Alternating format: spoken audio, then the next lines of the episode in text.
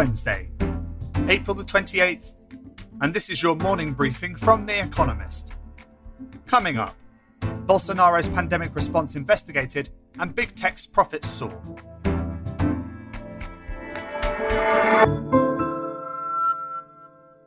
First, the world in brief. Brazil's Senate launched an inquiry into the government's handling of the COVID 19 pandemic. President Jair Bolsonaro was a vocal critic of lockdown measures, touted quack cures, and bungled the vaccine rollout. Brazil's COVID 19 death rate per 100,000 people is the third highest in the world. The inquiry could provide months of embarrassing allegations ahead of the next presidential election in October 2022. India's horrific explosion of COVID 19 cases showed no signs of slowing, with almost 363,000 new infections recorded yesterday. The country's cumulative death toll reached 200,000, though that figure seems so drastic an understatement as to represent wishful thinking. Local reporters identified more than 1,100 uncounted deaths last week in Delhi alone.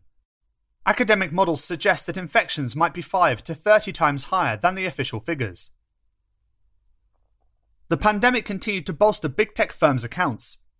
Alphabet, Google's parent, posted record quarterly revenues of $55.3 billion, while those at Microsoft grew by 19% year on year to $41.7 billion.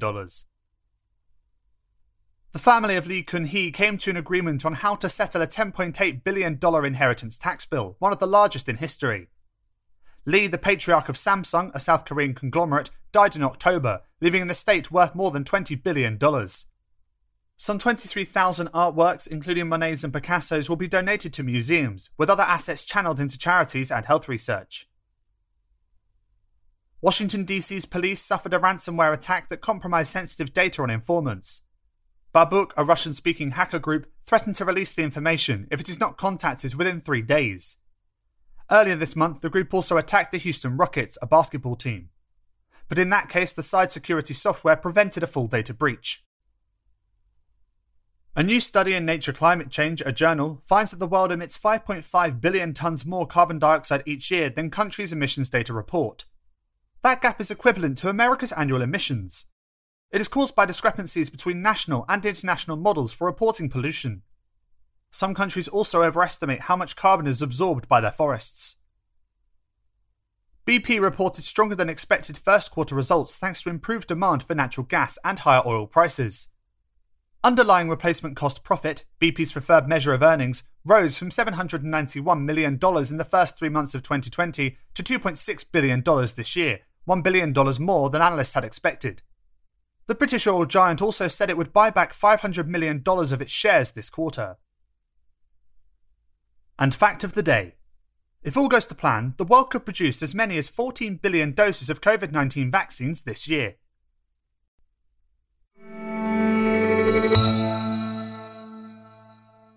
And now here's today's agenda Victory Lap Tech Giants Earnings. Alongside their big tech peers, the pandemic has hugely benefited Microsoft and Alphabet, Google's parent company. Companies, their most important clients, are fast tracking digital transformation initiatives, rewarding both firms' cloud computing businesses. Office workers have gone remote, powering Microsoft Teams and Google Meet. People live and socialize online more, a boon for Google's search advertisements, as well as for Microsoft's gaming platforms. Even so, analysts were surprised by the bumper results two firms posted yesterday. Alphabet recorded record revenue of $55.3 billion for the January March quarter, up from $41.1 billion during the same period last year. Increased ad revenue, easily Google's most lucrative activity, is mostly behind the rise. Over the same period, Microsoft reported revenue of $41.7 billion, up 19%, mainly thanks to its cloud computing division. Investors, however, remain mostly composed. Neither tech giant quite managed to join the exclusive club of firms worth over $2 trillion, current membership, Apple. Both have thrived in the COVID 19 era. Now they need to explain how they will do so as economies reopen.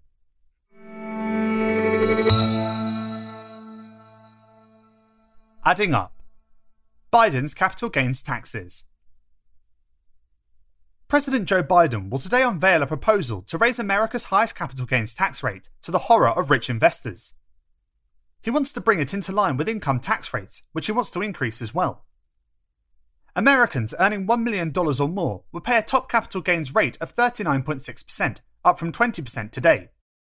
Investors must, in addition, pay an existing 3.8% investment surtax, as well as state levies on capital gains, which reach 13.3% in high tax California. They are taxed on the gains resulting from inflation too. Companies, meanwhile, must pay corporate taxes, which Mr. Biden also wants to increase, before they can return money to shareholders. He intends to use the extra capital gains tax revenue to pay for his quote, American Families Plan, including more spending on childcare. His proposal should stop the rich concealing earned income as investment returns.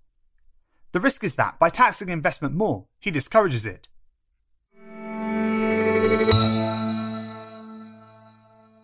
Gimme an F. Free speech for students.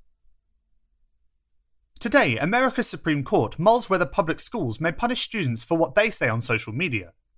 Mahanoy Area School District VBL involves a disgruntled Pennsylvania cheerleader who found an outlet in Snapchat when she did not make her team's top squad. Over a weekend, she posted an image of her upturned middle finger, accompanied by the message, quote, fuck school, fuck softball, fuck cheer, fuck everything. This did not amuse the coaches. They booted her from the team for one year. The jilted teen sued, and two courts ruled that the punishment violated her freedom of speech. Yet the justices face a dilemma in weighing whether off campus speech may be policed. The teenager's lawyer says such oversight would, quote, seriously undermine youngsters' freedom of expression. The school replies that fears of, quote, schoolhouse tyranny are overblown, and administrators need tools to combat, quote, pernicious speech, such as harassment and bullying.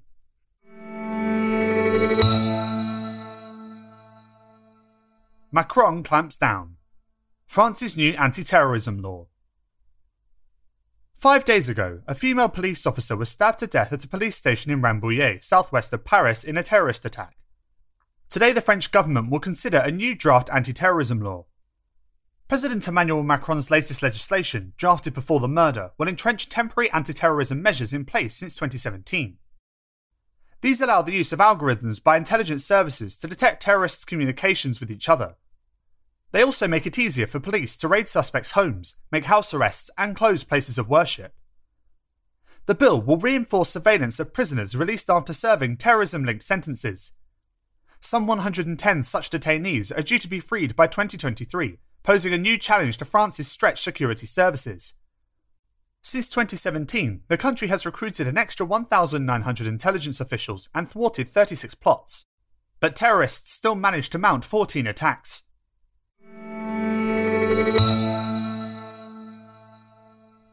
Getting animated Yasuke and the Streaming Wars.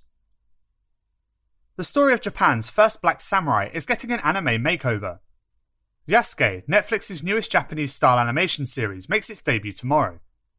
It is one of over 40 new anime titles the streaming heavyweight plans to launch this year. As anime continues to grow in popularity outside of its home market, so have demands that it better reflect its more diverse fanbase. Streaming services around the world are keen to profit from a genre that raked in more than $23 billion in 2020. Netflix will be more enthusiastic than most, as its growth in new subscribers is slowing. In its latest quarter, it attracted a mere 4 million, 2 million fewer than it had forecast. Rivals are eyeing anime's potential too. Last year, HBO teamed up with Crunchyroll, a dedicated anime streaming service, to expand its offerings and lure some of Crunchyroll's 4 million paid users over to HBO's Max service. The streaming wars are getting ever more animated.